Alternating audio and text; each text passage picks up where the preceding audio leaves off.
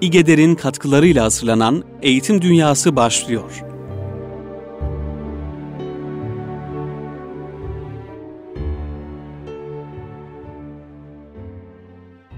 Kıymetli Erkam Radyo dinleyenleri, bir Eğitim Dünyası programında daha sizlerle beraberiz.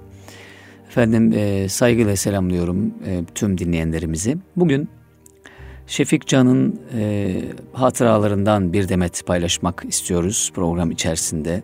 Şefik Can, Tahirül Mevlevi, Mehmet Akif Ersoy, Mahmut Sami Ramazanoğlu gibi önemli isimlerle birebir görüşmüş. Son dönem Türkiye'de, Türkiye'nin yetiştirmiş olduğu önemli zatlardan, şahsiyetlerden biri. Onun e, şahitliği önemli. Gani gani rahmet eylesin Rabbim Şefik Can'a da. O, o tanıklıkları, şahitlikleri, hatıraları paylaşmayı arzu ediyoruz Eğitim Dünyası programında. Bu e, saydığımız isimlerin insanın e, manevi yönünü imar noktasında önemli, çok e, büyük vazifeler icra ettiklerini, önemli birer eğitimci olduklarını hepimiz biliyoruz. O insanların e, hayatına, hatıratına, anılarına baktıkça oradan nice füyüzat, nice nurlar, nice, nice ışıklar kendi hayatımıza aksettireceğiz diye düşünmekteyim. Öncesinde yedi güzel adamdan biri olan Erdem Beyazıt'ın hocalık yönüyle ilgili bir metin var onu paylaşmak istiyorum eğitim dünyasında. Bir neslin ağabeyi Hüseyin Yorulmaz'ın yazmış olduğu bir kitap var elimde. Hat yayın bir tarafından çıkarılmış. Erdem Beyazıt'ın burada hocalık yönüyle, eğitimcilik yönüyle ilgili bir takım e, değinilere işaret edilmiş. Onları sizlerle paylaşalım istiyorum. Sebep ey şairi Erdem Beyazıt Ankara'dan Maraş'a zorunlu olarak dönerken gözü arkada kalmıştı. Bir ayağı ve gözü geldiği yerde ama Maraş'a da iyiden iyi ısınmıştı. Yeni bir halka oluşturdu ve İl Halk Kütüphanesi'nin bahçesinde yazları sabahlara kadar süren edebiyat ve şiir sohbetlerine başladı Erdem Beyazıt. Nuri Pakdil'in 10-15 sene önce aynı mekanlarda kendilerine yaptığı ağabeyliği yeni nesle şimdi kendisi yapıyordu. Ağabeyliği devralmak. El ayak çekildikten sonra gece yarılarına kadar süren edebiyat ve kültür sohbetleri kütüphanenin hemen yanı başındaki servi ve çınar ağaçlarından gelen hışırtılara karışıyordu. Bugün ülkemizin diğer illerine nazaran Maraş'ın edebiyat muhiti ve yazarlar şehri olarak anılmasında biraz da bu sohbetlerin etkisi olmuştur. Karşısında kendisini pür dikkat dinleyen gençlere hep şunu söylerdi Beyazıt. Kardeşlerim, biz gece gündüz okumaya, okuduklarımızı açıkça konuşmaya, biz yazı yazmaya mecburuz. Mecbur değil mahkumuz. Unutmayın bunu yapmadan da bir adım ileri gidemeyiz. Binaenaleyh ilk görevimiz de budur. Şimdi diyeceksiniz ki yahu her gün okuldan dağılan çocukların üzerine bomba atılıyor. Her gün üç kişi, beş kişi, on kişi ölüyor. Siz de okuyun diyorsunuz. Bu ortamda ne yapalım? Bir taraftan partiler kurulmuş ve çok sıkıştırılıyoruz. Çünkü hepsi gençliği istismar etmek istiyor. Biz de kuzuyu kurda yem etmemek için sabahlara kadar konuşuyoruz. Tabii bu konuşmalarımızı bir hadis üzerine bina ediyoruz. Kıyamet koparken bile elinizdeki yeşil fidanı dikeceksiniz. Her gün bakıyoruz dışarıda kıyamet kopuyor, bombalar atılıyor, silahlar patlıyor. Tam bir kıyamet atmosferi. Şunu diyoruz, dışarıda kıyamet var ama benim görevim elimdeki şu fidanı dikmektir. Benim yaptığım budur. Tabi o dönemki hadiseleri de aksettirmiş oluyor Erdem Beyazıt. Bu sözleri duyan Ankara'da ve İstanbul'da üniversite okuyan kimi gençlerin büyük şehirlerde okumak için can atan liselilerin eli kalem tutmaya, bir şeyler çiziktirmeye başladıkları görülüyordu. Bu gençlerde depreşmeye hazır okuma ve yazma azminin harekete geçmesi işte bundan sonradır. Fethi Gemuhluoğlu'nun İslam'da yaz emri yok, oku emri vardır sözü meşhurdur. Buna rağmen Erdem Beyazıt yazmanın önemini vurguluyordu kendisini dinleyen gençlere. Sel gider, kum kalır misali bizden sonra gelecek kuşaklara yazdıklarımızın kalacağını, bize tanıklık eden şeylerin karalıklarımız olduğunu söylüyordu. Bugün Yunus'u, Fuzuli'yi, Şeyh Galip'i okuyorsak yazdıklarından dolayıdır derdi. Bugünden de yarınlara Yahya Kemal ve Mehmet Akif'in, Necip Fazıl ve Sezai Karakoç'un kalacağını ifade ederek bu isimleri bilhassa vurgulardı. Gençlere bu şairleri bıkmadan ve usanmadan referans gösterirdi. Onu dinleyenler de bu isimlere ait ne var ne yoksa bulur okurdu. Kimler yoktu ki onu dinleyen halka arasında? Halkanın sonlarında şu satırların yazarının da aralarında bulunduğu bir düzineden fazla isimler zincirini ilk çırpıda sayabiliriz. Osman Sarı, Ahmet Taş getiren Osman Nalbant, İsmail Kıllıoğlu, Vehbi Vakkasoğlu, Kamil Aydoğan, Ali Kemal Nacaroğlu, Mustafa Poyraz, Haydar İncimez, Murat Beyazıt, Vehbi Vakkasoğlu, Ahmet Şirin, Kamil Aydoğan, Gaffar, Ali Gündeşli, Mustafa Poyraz, Mahmut Nedim Tepebaşılı, Nedim Şefe, Şerefoğlu, Cahit Kuşçu gibi isimler. Çınar altında yaz sohbetleri bir başka olurdu bu isimlerle. Hele Ramazan ayında sahurlara kadar süren dinleyenlerin tadı damağında kalan o sorulu cevaplı sohbetler.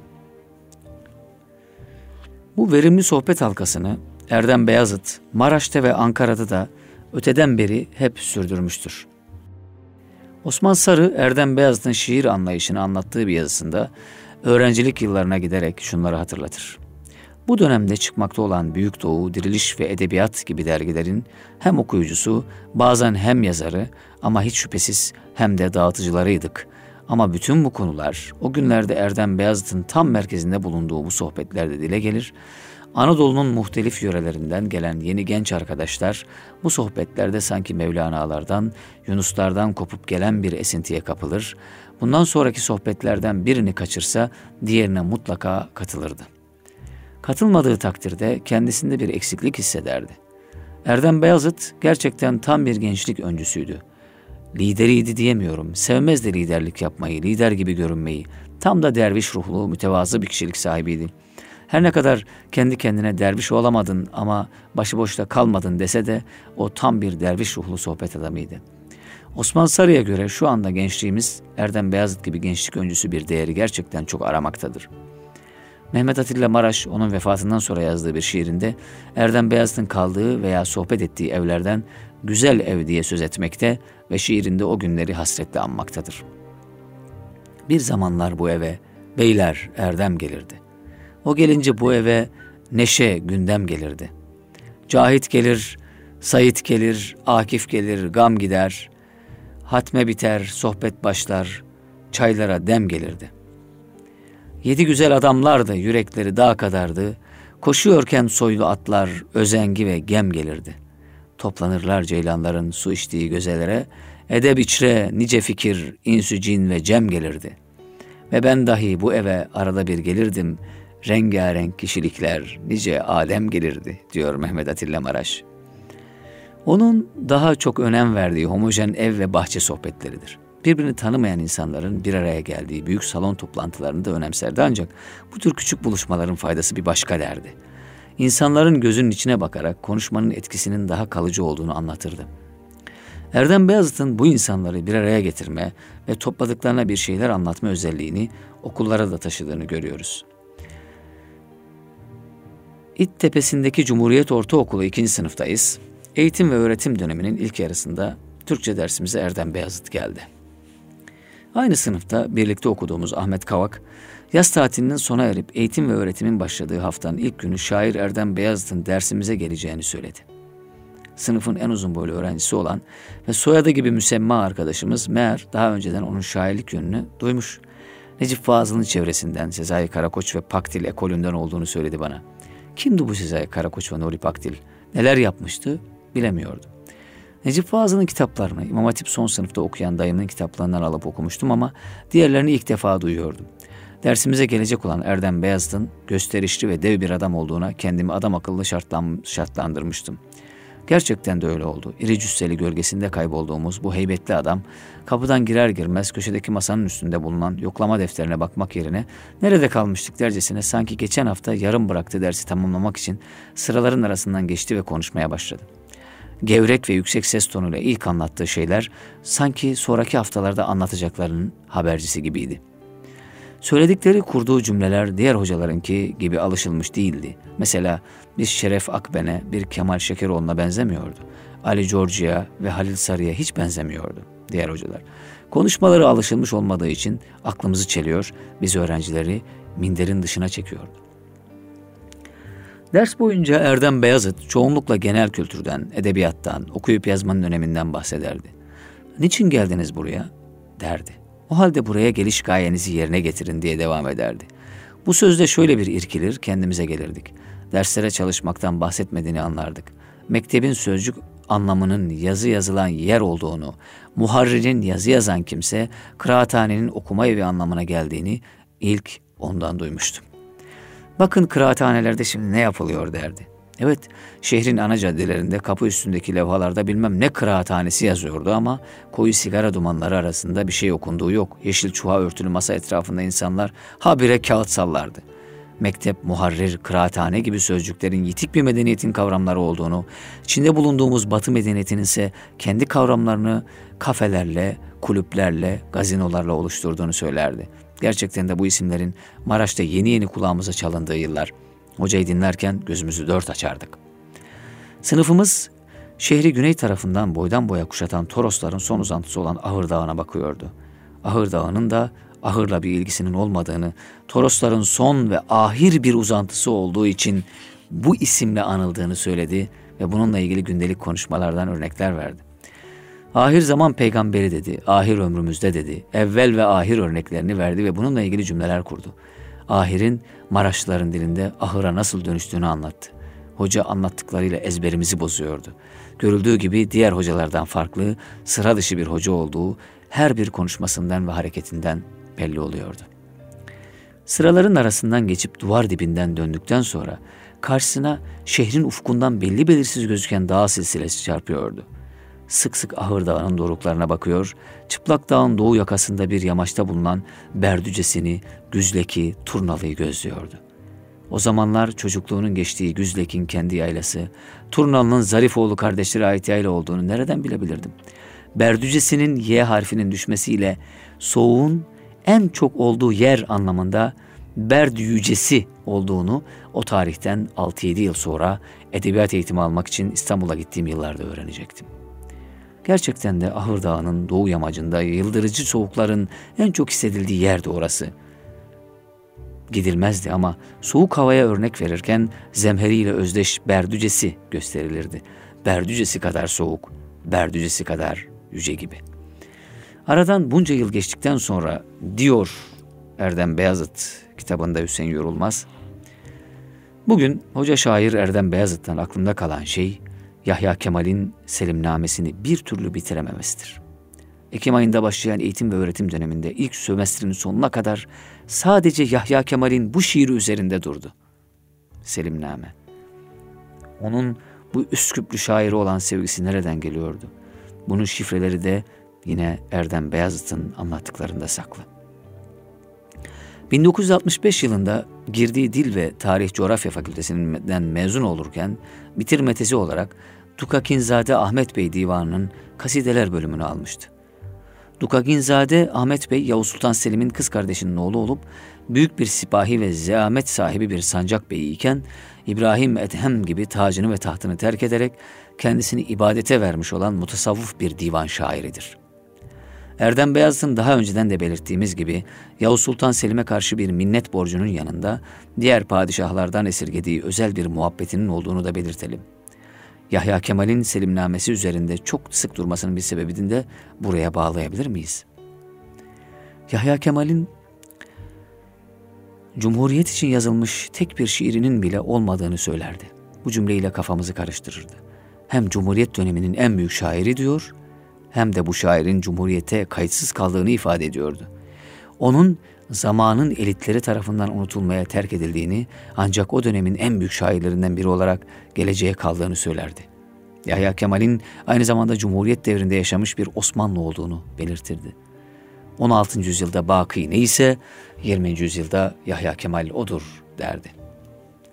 Onun Eski Şiirin Rüzgarıyla isimli şiir kitabının ilk sayfalarında geçen Eflakten o dem ki peyamı kader gelir, Guşu cihane velveleyi balü per gelir mutla, matla ile başlayan bu uzun şiir elindeki programın kaçta kaçına tekabül ediyordu. Öğrenciler olarak bunu bilmiyorduk. Program falan da taktığı yoktu zaten. Müfredata uysa aynı şairin başka şiirleri de vardı ve devrin diğer şairleri de sıradaydı. Üzerinde durduğu beyitleri önce kara tahtaya yazar, bilmediğimiz kelime ve tamlamaları açıklardı önce.'' Bu kelimelere gündelik hayattan örnekler verirdi. Bugün bu kavramların çoğunu kullanmıyoruz ama gündelik hayatımızda küllenmiş olarak yaşıyor bunlar derdi. Sonra kırk dereden su getirerek uzun uzun anlatırdı tahtaya yazdığı şiiri. Tekbirlerle halka iyan oldu tuğlar, Sahrayı Üsküdar'a revan oldu tuğlar nakaratlı beyti okurken sanki bir mehter müziği eşliğinde cenge gidiyorduk. Yavuz'un Osmanlı Devleti'nin doğusunu emniyet altına almak için Çaldıran'a, Mercidabık'a, Ridaniye'ye sefere çıktığını anlatırdı. Anadolu'nun batısındaki beylikleri kendine bağlayan Osmanlı'nın önünde Dulkadiroğullarının bir engel olduğunu söylerdi. Doğudan gelecek tehlikeyi savduktan sonra Filistin üzerinden Mısır'a açıldığını anlatırdı.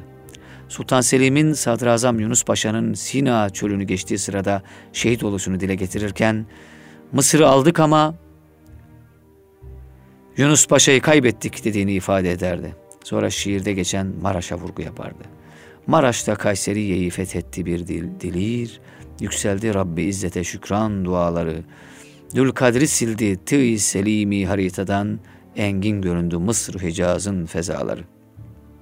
Evet, Sadrazam Yunus Paşa diyor burada, e, kıymeti dinleyenler Hüseyin yorulmaz ama Sinan Paşa olduğunu da biliyoruz. O e, orada belki bir kelime hatası da olabilir. Sinan Paşa olarak da bilinir o kişi. Evet, sanki işi buraya getirmek için okurdu bu şiiri diyor. Padişahın binlerce askerden oluşan ordusunun başında muzaffer bir kumandan edasıyla gidişi canlı bir tablo gibi tasvir edilirdi. Yol güzergahını tahtadaki dünya haritasında gösterirken sanki kendisi Yavuz'un Hasan Canı'ydı ve bizi de bu tablonun içine çekiyordu diyor bu dörtte okurken. Bir daha okuyalım. Maraş'ta Kayseriye'yi fethettiği bir dilir. Yükseldi Rabbi İzzete şükran duaları. Dülkadri sildi ti selimi haritadan. Engin göründü Mısır Hicaz'ın fezaları.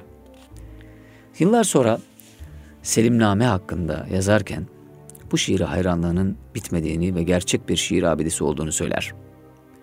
Yavuz'un şahsında ilahi kelimetullah, İslam devleti, İslam'ın izzeti, İslami vakar, coşku ve hüzünle donanmış bir şiir der Yahya Kemal'in bu şiiri için. Bu şiir hakkında daha çok konuşmayı ve aylarca üzerine durmayı hayal eder. Topu topu bir yıllık öğretmenlik döneminde bunu kısmen uyguladığını ama tam istediği gibi ele alamadığını ifade eder. Yedek subayken Burdur'da iki yıl, Maraş'ta da bir yıl kadar yaptığı öğretmenliği çok özler. Biri bey atlı, diğeri bey oğlu. İkisi de şair. Biri Osmanlı'yı avuçlarının içinde kaybetti. Diğeri kucaklayamadı bile. İkisinin de Osmanlı ile yakınlığı sadece tarihi çok iyi bildiklerinden değil, çok iyi bildikleri gibi ruhen özdeşleştikleri içindir. Üsküplü şairin sadece yukarıya aldığımız şiiri bile bunun kanıtı sayılır. Atalarına olan borcunu ödemiştir. Yahya Kemal'in Büyük Osmanlı Padişahı'na övgü mahiyetinde yazdığı bu şiiri, fizik ve vücut dilinin tüm inceliklerini kullanarak anlatan Beyazıt Zadelerden Erdem Bey, bir şair olarak kendisini borçlu hissettiği gecikmiş bir minnet ve şükran borcunu mu yerine getiriyordu yoksa kim bilir belki. Diyor Mehmet Hüseyin Yorulmaz Bir Nesin Ağabeyi Erdem Beyazıt isimli kitabında. Bütün yönleriyle Erdem Beyazıt'ı okumak, onu anlamak, yedi güzel adamın bu güzel adamını tanımak isteyenler için çok önemli bir eser olmuş bu kitap. Bir Nesin Ağabeyi Erdem Beyazıt. Burada Mavera'dan bir şair. Daha sonra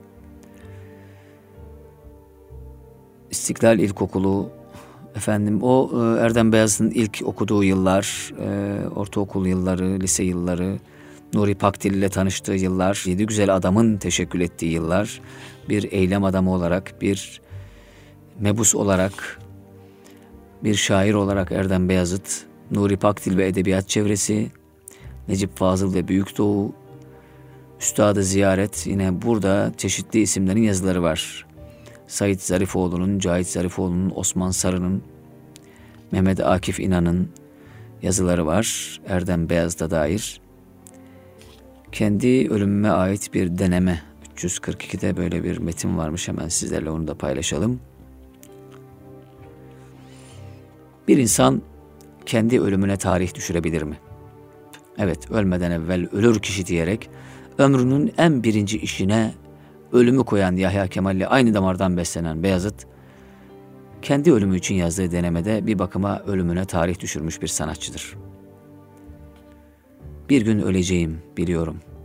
Bunu her an ölür gibi biliyorum. Anamın yüreğinde bir kor, ölene dek sönmeyecek bir ateş. kımıldanıp duracak hep. Karım bomboş bulacak dünyayı, ne olurdu birlikte ölseydik deyip duracak. Oysa insan yalnız ölür ama o olmayacak dualarla teselli arayacak. Kızlarımın gırtlağında bir düğüm, bir süre kaçacaklar insanlardan. Boşluğa düşmüş gibi bir duygu içlerinde. Sonunda onlar da kabullenecekler öylesine. Ölümüme en çok dostlarım alışacaklar. Yaşayıp gidiyorduk yahu. Ne vardı acele edecek diyecekler. Biliyorum yaklaşıyoruz her an. Biliyorum oruçlu doğar insan ölümün iftar sofrasına. Erdem Beyazıt'ın şiiri. Ölümün iftar sofrasına oturmak için oruçlu doğan insanın ruhunu teslim etmesini, yeni bir dünyaya uyanmanın sevinci olarak gören Erdem Beyazıt, ölümü işte böylesine hoş karşılar. Şiiri okurken de şairin rabıta mevti diyebileceğimiz bir şiiriydi. Şair şiiriyle de bu rabıtasını yerine getirmiş adeta öyle değil mi? Son nefesini vermek için ölüme bu kadar hazır ve nazırdır. Aslında buradan şunu da anlıyoruz ki ölüme hazırlıklı olmayan geride bıraktıklarıdır. Ailesi, bizler, sizler yani herkes. Şu söylediği dizeler kendisini sonsuz bir aleme hazırlamaktan ziyade biraz da geride bıraktıklarını teselli etmek için söylenmiş gibidir. Ölüm ki şiir ve yazılarında en çok işlediği temadır Beyazıt'ın. Yukarıya aldığımız şiirle bir bakıma ölümünün tezahürünü görmüştür. Ölüm bir melek elinde gelir ve öper usulca çocuk yüzleri der başka bir şiirinde de. Ölüm bize ne uzak, bize ne yakın ölüm, ölümsüzlüğü tattık, bize ne yapsın ölüm der. Değil mi? Erdem Beyazıt'ın dilimize pelesenk olmuş, zikrolmuş beyitlerinden biridir. İstanbul'a ilk geldiği yıl olan 1959'da Çamlıca Tepesi'ne çıkan şair, ölüme saygı şiirinin sonunda şöyle seslenir hayata. Bekleyin geliyor ölüm usulca, usulca girer koynumuza.'' Tarihten tam yarım asır sonra ölümü koynuna usulca kabul eder. Eyüp Sultan'ın tepelerinde, Halice bakan yamaçlarda serince bir yere gömülür. Aradaki yarım adayı kaldırdığımızda tam da Cahit Zarifoğlu'nun bulunduğu Küplüce mezarlığının iz düşümüdür yattığı yer. Koca şehri Boğaz'ın her yakası, her iki yakasından tutarlar. Birinde Erdem Beyazıt, birinde Cahit Zarifoğlu. Lise yıllarında başladığı şiiri daha çok ölüm temalı ve metafizik konulardı. Bir gün edebiyat öğretmeni ölümden bahseden şiirini okurken ürpermiş. Bu yaşta ölümden bahsetmen çok olmuyor mu Erdem? demiş ona. Ondan şen şakrak bir hayat yaşamasını, şiirlerinde aşktan, tabiattan, sevgiden bahsetmesini istemiş. Halbuki onun ölüm konulu şiirlerinde bile aşk ve sevgiden başka bir şey yoktur. Ölüm onda soğuk ve korkulacak bir öcü değil, sıcak ve sevecendir. Daha o yaşta bile ölümü bir ayrılık olarak görmediği için bir gün yok olacağımızı hayatın mazmunu olarak ele alır. Görülüyor ki Erdem Beyazıt ömrünün sonbahar ve kışını daha ilkbahar yıllarında içselleştirmiştir. Kalabalık kentlerdeki stresli hayat şartlarının farkına varmasa da Erdem Beyazıt'ın sağlığını için için yıprattığını görürüz. 17 yaşında uyluk kemiğinde teşhis edilen osramiyelit dolayısıyla bir kemik ameliyatı geçirmişti diyor ve geçirdiği rahatsızlıkları dile getiriyor bu eserde kıymetli dinleyenler. Evet, burada 5 Temmuz tarihinde vefat etti ve 3 gün sonra da defnedildi diye yazılmış. Ölümünden önceki Türkiye Büyük Millet Meclisi Divanı tarafından Devlet Üstün Hizmet Madalyası verilmesi kararlaştırılan 71 kişi arasında bulunuyordu. Şiirlerinde gök kubbenin altında yaşayan ümmetin sorunlarını işlerdi daha çok. Nerede kanayan bir yara görse ciğeri yandı. Anadolu'nun buram buram kokan havasını seslendirdi. Durma bana, türkü söyle, Anadolu olsun dedi. Yunus'tan, Dadaloğlu'ndan esintiler taşıdı günümüzün kurak iklimine. Kendi milletinin sözcülüğünü yaptı. Erdem Beyazıt şiir kitabında yer alan Aşk Risalesi, Tabiat Risalesi ve Savaş Risalesi'nin ardından Üsküdar Risalesini yazmak istiyordu. Bunu o kadar istiyordu ki hasta yatağında kemoterapi, radyoterapi, ışın tedavileri görürken Anadolu Ajansı muhabirine verdiği demeçte şunları söylüyordu. Sağlığım iyi olursa bir de Üsküdar Risalesi yazmak istiyorum. Bizim itikadımıza göre Kudüs Üsküdar'dan başlar. Osmanlı döneminde seferler Avrupa'ya bile olsa Üsküdar'dan başlardı. Kudüs'e giden yollar mutlaka Üsküdar'dan geçer. İnşallah onun bu dileğini başka bir şair gerçekleştirir. Ne diyelim? Evet.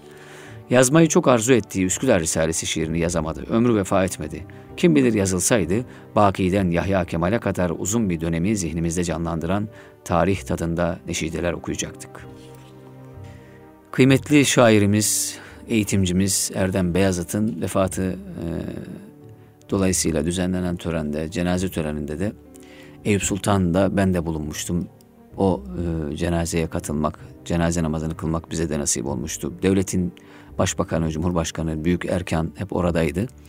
Şairler, yazarlar hep oradaydı. Çok bereketli bir toplum, topluluk vardı. E, ve onların duaları arasında defnedildi Erdem Beyazıt. Gani gani rahmet olsun diyoruz Erdem Beyazıt'a. Eğitim dünyası kısa bir aradan sonra eski şiirle yine divan şiirine göndermelerle ve Şefik Can'ın hatıralarıyla devam edecek. Evet değerli dinleyenler ilk bölümde eğitim dünyasında Erdem Beyazıt'tan bahsettik. Önemli bir şair ve eğitimcimizden. Şimdiki bölümde de Şefik Can ve hatıralarından bahsedeceğiz. Şefik Can'ın Mevlana ile bir ömür başlıklı bir eseri var. Sufi kitaptan çıkmış. Onunla söyleşen de konuşan da Sezai Küçük Hoca. Burada Tahirül Mevlevi'yi anlatıyor Mahmud Sami Ramazanoğlu'ndan önce. Efendim Tahirül Mevlevi'nin Aksaray'da bulunan evine epey gittiniz geldiniz. Evinde sohbetler yapar mıydı diye bir soru yöneltiyor Sezai Küçük Hoca. Bu soruyu bir Osmanlı mütefekkirinin Osmanlı sohbet kültürünü önemsediğini düşünerek soruyoruz demiş. Evet Tahirül Mevlevi diyor Şefikcan. Hazretlerinin Aksaray'da Taş kasapta bulunan mütevazi evi bir mahvel gibiydi. Herkes oraya gelirdi. Tanınmış üniversite hocaları, profesörler, şairler. Hatta Mısır'dan gelen bir prensesi de orada gördüm. Mesela bir gün papaz geldi oraya. Terzi Beşiyan adında bir papaz. Kayseri'de doğmuş bir Ermeni. Vatikan'da okumuş İngilizce, Fransızca, Arapça, Latince, Türkçe, İtalyanca biliyor. Çok değerli bir adam. Hayatını Fuzuli'ye hasretmiş. Fuzuli'ye ait bazı şiirleri Tahirül Mevlevi'ye sordu ve sordu bu Ermeni papazı. Tahirül Mevlevi rahmetli de anlattı onları. Sonra gitti. O gittikten sonra Tahirül Mevlevi Hazretleri dedi ki bu terzi başıyan hayatını Fusuli'ye hasretmiş. Onun için çok tuhafıma gidiyor dedi. Burada konu kapandı. Aradan seneler geçti. Benim Beyazıt'ta kitap aldığım bir Ermeni Nişanyan diye bir kitapçı vardı. Beyazıt'ta bir kahve vardı. O kahveden Sehşade başına doğru giderken dükkanlar vardı. O dükkanlardan birisi bu Ermeni Nişanyan'ın kitapçı dükkanıydı. Ben de ondan kitap alırdım. Çok ahbaptık. Bazen parayı veremezdim. Sonra getir derdi bu Ermeni. Kitap aşıkı bir adam. Bir gün aklıma geldi. Terzi Başıyan'ı sordum. Ermeni olduğu için tanır diye. Dedim ki Terzi Başıyan diye bir Ermeni papazının Fuzuli hakkında eser yazdığı daha evvel Tahirül Mevlevi'den duymuştum. O eseri yazdı mı dedim. Şöyle bir güldü. Evet yazdı dedi. Rafı gösterdi. Yukarıda duruyor dedi. Şaşırdım. Ne olur Nişanyan Efendi şu kitapları indir de göreyim dedim. Merdiveni kurdu. Oradan beş cilt kitap indirdi. Bu kitaplar ciltsiz, şöyle uzun ebatta fakat kalınlıkları öyle pek kalın değil. Beş cilt ama daktilo sayfası gibi iri harflerle basılmış. Elime aldım, karıştırdım. İçerisinde Farsça, Hafız'ın, Mevlana'nın, Sadi'nin şiirlerinin asılları, altın, altında Ermenice tercümeleri, birçok yerlerde Fuzuli'nin divanının eski harflerle baskısı, onun altında Ermenice tercümeleri var. Şaşırdım. Dahası beş cilt. Rica ettim ne olur şunun ön sözünden bana bir parça oku, tercüme et Ermenice. Dedim adam hatırımı kırmadı. Açtı kitabın en başını. Orada Cenab-ı Hakk'a bir niyazda bulunuyor. Diyor ki terzi başıyan Allah'ım senin huzuruna çıktığım zaman ey kulum terzi başıyan Allah Allah sen dünyada ne işler yaptın diye sorduğunda sana ben diyeceğim ki Allah'ım ben bütün dünya şairlerini tasavvufi şiirler yazan dünya şairlerini gözden geçirdim. İngilizlerin Shakespeare'ini okudum. Milton'un kaybolmuş cennetini okudum. Başka milletlerin kitaplarını okudum. Tolstoy'un kitaplarının Fransızca tercümelerini okudum. Fuzuli'yi, Mevlana'yı, Hafız'ı okudum. Nihayet Fuzuli'yi kendime çok uygun, ruhuma eş büyük bir şair olarak buldum. Hayatımı buna tahsis ettim. Ben hayatımın tam 30 senesini bu kitaba hasrettim. Sana diyeceğim ki Allah'ım benim dünyada hazırladığım eser budur bu kitapla senin huzuruna çıkacağım. Allahu Ekber. Bu kısmı okuyunca yeter dedim. Hakikaten bu kitaptan gönül isterdi ki bizimkiler haberdar olsunlar. Türkçe'ye tercüme etsinler. Bu kitaptan herkes yararlansın. Neden? Çünkü bir Ermeni papazı Fuzuli hakkında bütün dünya şairlerini mukayese ederek beş ciltlik kitap yazdığı halde üniversite profesörleri Fuzuli hakkında gayet cılız eserler yazmıştır. Bunlar çekememezlikten köşede kalmışlardır. Ermenice bilen bir kimseye söyleyeceksin ki onu tercüme etsin. Bu kitabı kendi gözümle gördüm. Beş cilt ve harika bir kitap. Evet işte Tahirül Mevlevi'ye gelen Terzi Başlayan'ın ortaya koyduğu beş ciltlik eser. Nerede acaba kim bilir şimdi kıymeti dinleyenler? Birileri bununla ilgili araştırma yapmış mıdır? Ya da yayınlanmış mıdır? Ya da cahiliz, belki de yayınlandı haberimiz yok. İkinci Cihan Savaşı sıralarında Hitler'in orduları bütün Balkanları zapt edip Girit'i bile almışlar diyor Şefik Can. Biz de korku içinde yaşıyoruz. Belki Alman uçakları bizi de bombalar diye emir vermişlerdi. Geceleri lambaları karartır, perdeleri indirirdik. Battaniyeler asıyorduk. Aydınlık görünmesin şehir. Böyle korkulu geceler geçirdiğimiz bir gecede Tahirül Mevlevi'nin evine gitmiştim. Orada üç dört arkadaşı, onu sevenler toplanmıştı. Demir yollarına müfettiş olan bir dostu, ismini hatırlayamıyorum, Tahirül Mevlevi Hazretlerine ne olacak bizim halimiz dedi. İran, Rus ve İngiliz askerleri tarafından işgal edildi. Sonra Suriye Fransızların elinde, Irak'ı İngilizler işgal etmiş, Hitler'in orduları ilerliyor, bu durumda bizim halimiz ne olacak diye endişeli bir laf etti. O zaman Tahirül Mevlevi Hazretleri ona döndü ve Aziz dostum, bu Türk milleti İslamiyet uğruna asırlarca çok şehit verdi. Milyonlarca insan şehit oldu. Onların yüzüsü hürmetine inşallah bizim memleketimiz harp musibetinin dışında kalacaktır. Dedi ve gerçekten de öyle oldu. Her taraf yandı tutuştu, bize dokunamadılar. Sezai Küçük Hoca burada soruyor. Diyor ki Tahirül Mevlevi'nin vefatıyla ilgili bir hatıranız vardı. Vefatı sonrasında yaşanan gelişmeler ve vasiyetiyle ilgili bizlere neler anlatmak istersiniz? Tahirül Mevlevi Büyük Hoca. Merhum bir aralık prostattan ameliyat oldu diyor Şefikcan hocamız. Gureba Hastanesi'nde yattı. O devrin tanınmış operatörlerinden Ali Şükrü Bey onu prostattan ameliyat etmişti. Ben deniz hastanede yattığım müddetçe her hafta ziyaret ediyordum kendilerine. Bir gün koğuş halinde bir yerde yatıyordu. Çok neşeli buldum kendisini. Bu gece Hazreti Mevlana rüyama girdi ve benim yakında hastaneden çıkacağımı müjdeledi dedi Tahirül Mevlevi. Hakikaten birkaç zaman sonra hastaneden çıktı. Ben Deniz onu evinde ziyaret ettim. Kendisi çok neşeli. Ameliyattan sonra ona bir boru takmışlar. Yatağının altında da bir şişe var. Affedersiniz idrar oraya akıyor. Felek beni nargileye döndürdü diye şaka yapardı. Rahmetli bütün ızdıraplarını, acılarını neşeyle karşılayan bir zat. Aradan zaman geçti vefat etti 1951 senesinde. Bendeniz çok perişan oldum. Cenazesine iştirak ettim. Koca Mustafa Paşa'da kıldık namazını. Daha sonra Yeni Kapı Mevlevi hanesine getirdik. Caddeden girince sol tarafta Merkez Efendi mezarlığı vardır. Orada Şeyhi Esad Dede, Selanikli Esad Dede yatar. Yahudi dönmesi ama defalarca hacca gitmiş. Çok mütedeyyin o da Tahirül Mevlevi gibi beş vakit namazını kılan Mevlevilerden çok mütedeyyin bir zatmış. Selanikli Esad Dede. Ben deniz onu görmedim fakat onun türbesinin biraz ilerisinde Tahirül Mevlevi'nin annesi yatıyordu. Şeyhinin biraz ilerisinde onu Tahirül Mevlevi ile beraber ziyarete giderdik. Şeyhine de fatihalar okurduk, annesine de fatihalar okurduk. Şimdi Tahirül Mevlevi vasiyet etmişti bakın. Benim cenazemi şeyhimin kabrinin yanına gelince omuzdan indirin, aşağıdan sürükleyerek götürün, ona saygısızlık olmasın. Benim cenazemi şeyhimin kabrinin yanına gelince Tahirül Mevlevi diyor. Omuzdan indirin, aşağıdan sürükleyerek götürün, ona saygısızlık olmasın. Şimdi mezarlığın köşe başına geldik, indirdiler cenazeyi. Cenazenin başında bulunan imam efendi itiraz etti. Bir Müslümanın cenazesi yerde sürüklenemez. Hristiyanların adettirdir falan diye isyan etti, bağırdı. Olmaz dedi.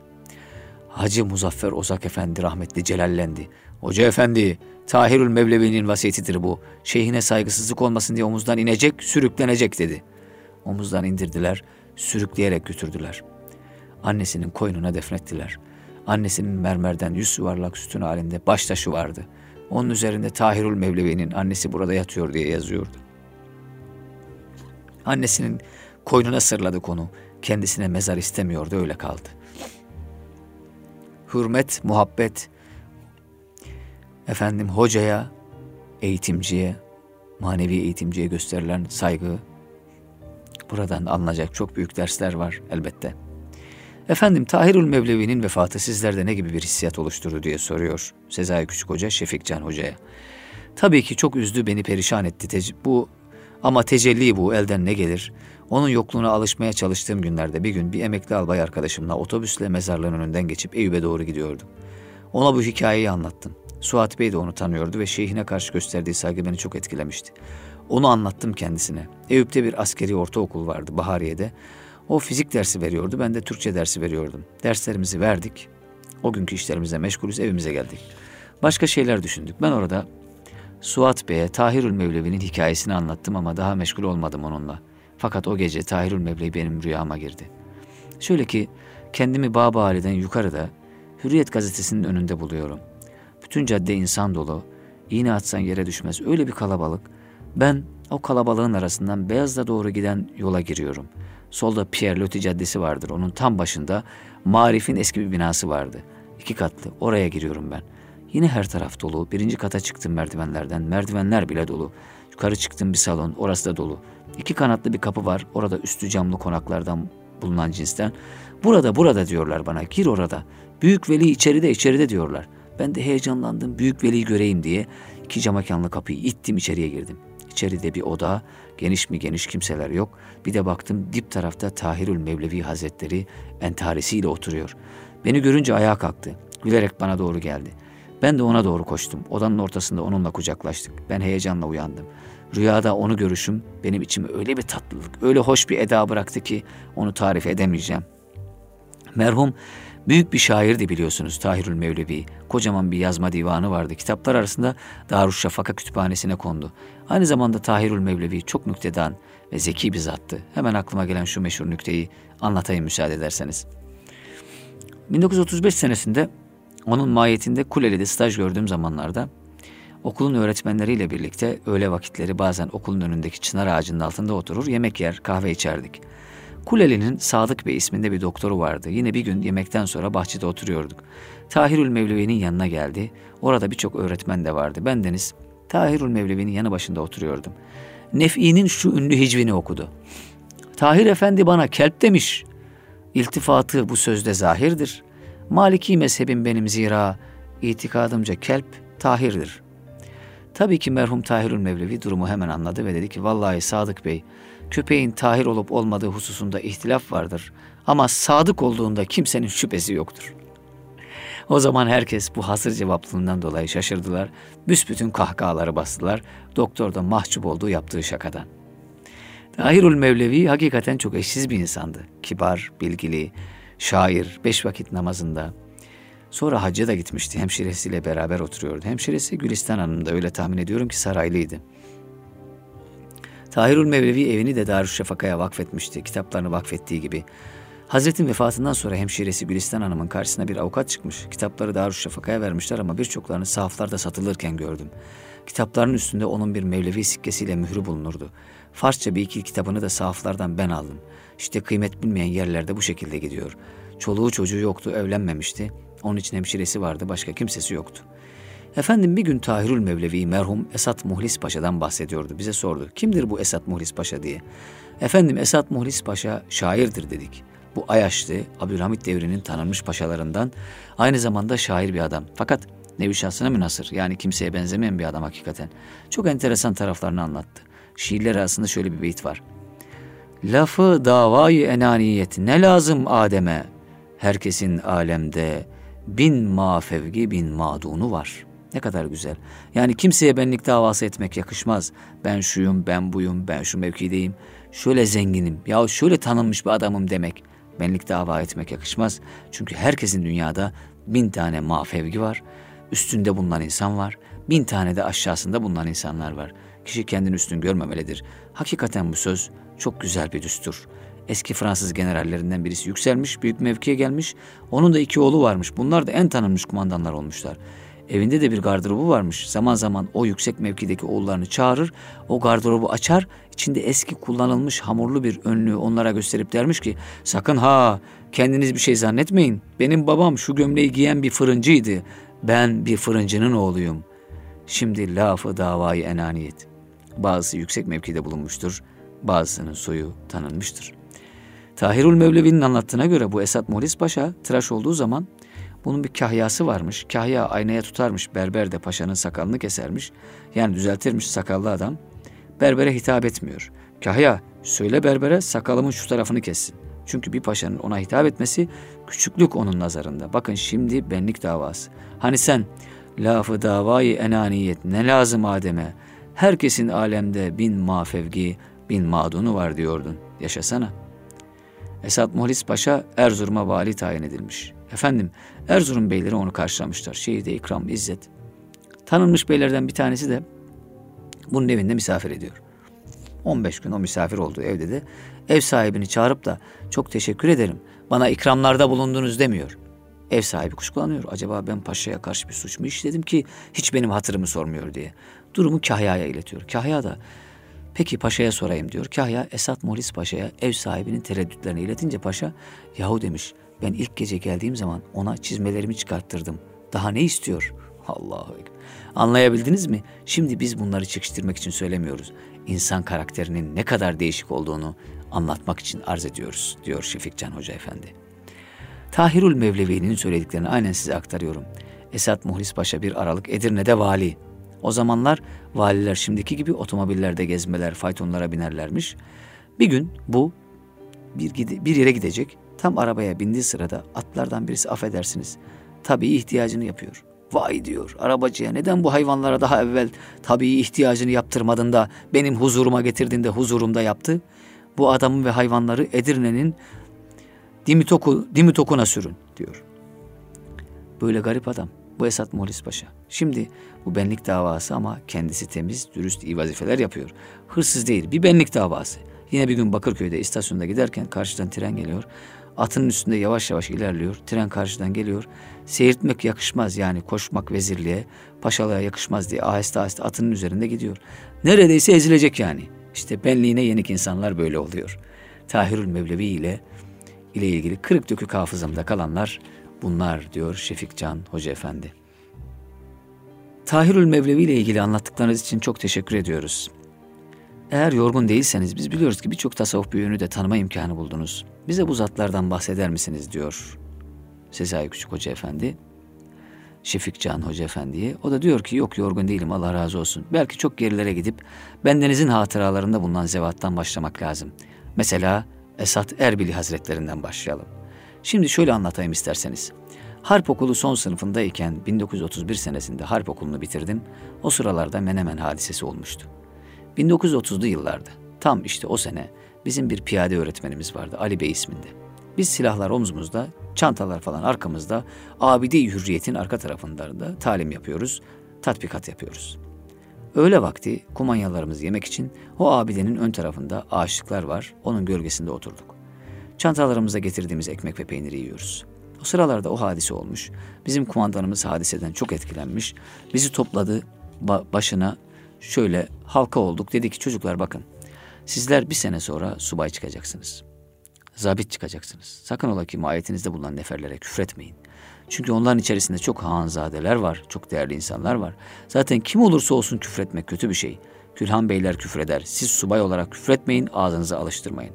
Neden bunu söylüyorum biliyor musunuz dedi ve sözlerini bir hadiseye bağladı ve arkasından kendi başından geçen bir hadiseyi anlattı. Bakın çocuklar, biz Balkan Harbi sıralarında veya daha evvel Bulgaristan'da bulunuyorduk. Yani Bulgaristan bizim vilayetimizken. Fakat Bulgarlar önce Rusların sonra Avrupalıların tesiriyle kımıldanıyorlar, isyan edecekler. Öyle bir vaziyette bize dediler ki bulunduğunuz yerlerde Bulgarlara çok yumuşak davranın. Onları sertleştirecek hareketlerden kaçının. İşte öyle bir ortamda Bulgaristan'dan bir kasaba ismini de söyledi şimdi hatırımda değil. 1930 senesi biz diyor iki arkadaş pazara gidiyoruz. Arkamızda Kastamonulu bir nefer var. Emirleri topal bir asker. Giderken bir Bulgar kahvesi önünden geçiyorduk. Şişman bir Bulgar ağası kahvede oturuyor. Bizim geldiğimizi gördü. İki Osmanlı zabiti geliyor. Sigara içiyordu. Sigarasını tuttu şöyle bizim üstümüze attı. Sigara geldi benim arkadaşımın kalpağına. Arkadaşım vay ahlaksız bize hakaret etti diye ona doğru hamle yaptı. Ben tuttum çektim. Aman dedim aman emir var hadise çıkarma. Bunu görmemezlikten gel. Nasıl olur canım dedi. Bizi aşağılıyor bize hadise çıkarmayalım. Biz bu hareketi yuttuk gittik pazara öteberi aldık neferimize verdik. Kastamonu nefer onu eve kadar taşıdı. Biz affettik ama arkamızdan gelen o topal nefer o hakareti affetmemiş.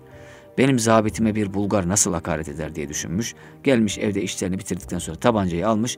Gitmiş o kahveye Bulgar'ın karnına silahı boşalttığı gibi gebertmiş. Kalktı geldi. Ne yaptın bir hadise olmuş dediysek de iş işten geçmişti. İşte dikkat edin biz askerlerimize küfretmedik. İcap ettiği zaman onları tok- tokatladık ama onlara kendimizi sevdirdik. Şimdi 1930'lu yıllarda Kubilay hadisesi vuku bulunca Esat Erbil Hazretleri ile oğlu Ali Efendi'yi olayla ilgisi var diye tuttular beraber hapse attılar. Neden? Hükümet emir verdi. Oradaki bazı hadise çıkaran bir iki kişi at, artık onları bilmiyorum. Onlar hakkında bir şey söyleyemeyeceğim. Belki onlar yanlış harekette bulundular.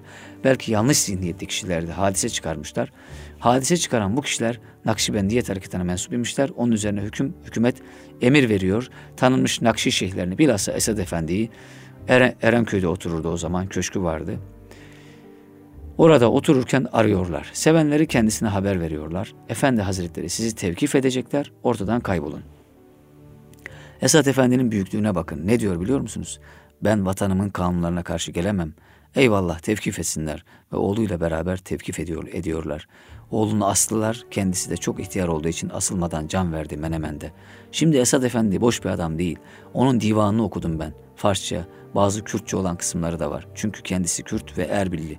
Zaten dinimizde Kürt Türk yoktur, Müslüman vardır. Ne diyor Akif? Merhum, bunu benden duyunuz ben ki bir Arnavudum, ne hakla çiğnendi benim yurdum. Yani insanın hangi ırktan olduğu önemli değil. Sonra onun Mektubat isimli bir eseri var. Esad Efendi'nin kızı ile benim bir dostum şuradaki levhayı, duvarda asıl levhayı işaret ediyor, bana hediye eden Semiha Gökçen Hanım.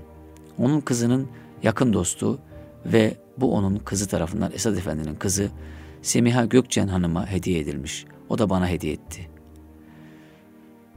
Bu hattı. Tahir Efendi isminde birisinin orijinal yazısı. Yani Esad Efendi'ye hediye edilmiş, onun kızından da Semiha Hanım'a verilmiş. Semiha Hanım da benim abla gibi sevdiğim bir hanımefendi. Diyor. O da bana hediye etti. Bu tarihi bir şeydir. Bu memlekette bazı büyükler yanlış tanınıyor. Onlardan birisi de Esat Erbili Hazretleri evet. O bakımdan kızıyla ve onların çocuklarıyla tanıştım. Köşke de gittim. Köşkte Esat Erbili Hazretleri'nin yaşadığı o odayı gördüm. O zaman duruyordu orası. Yani bir şehittir o. Çok mükemmel bir insan olarak hayatını sürdürmüştür. Efendim yine biliyoruz ki Sami Efendi'ye karşı ayrı bir muhabbetiniz var diye soruyor ve Sami Efendi'yi anlatmasını istiyor.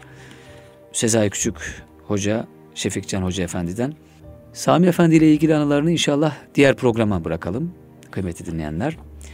Ee, Şefikcan Mahmut Sami Ramazanoğlu Efendi ile ilgili de çok güzel şeyler anlatıyor. Çok güzel anlar paylaşıyor kitabında. İyi ki böyle bir kitap yapılmış. Sezai Küçük Hoca iyi ki böyle bir şey düşünmüş. Tasavvuf Sohbetleri dizisinden Sufi kitaptan çıkmış bir eser. Ki böyle bir eser çıkmış Şefik Can Hazretlerinin güzel hatıralarını da böylelikle öğrenmiş oluyoruz değerli dinleyenler. Efendim eğitim dünyasına güzel bir beyitle son verelim. Bir beyit hediye edelim sizlere. Ardından inşallah haftaya yine sizlerle beraber olacağız diyerek programı kapatalım. Bilenler söylemez, söyleyenler bilmez. Klasik şiirde şiirin ana konusu aşk olmasına rağmen bu konuyu çözmek ve aşkın ne olduğunu anlamak mümkün olmamıştır. Çünkü aşk yaşayarak hissedilir. Söze sığacak bir gerçek değildir. Şeyhülislam Yahya'nın aşkın Yahya aşkın zorluklarını nasıl halletsin? Söyleyenler hikmetini bilmez, bilenler söylemez mealindeki şu beyti var. Dersi aşkın müşkilin Yahya nice halleylesin. Söyleyenler hikmetin bilmez, bilenler söylemez. Eyvallah efendim. Görüşmek dileğiyle.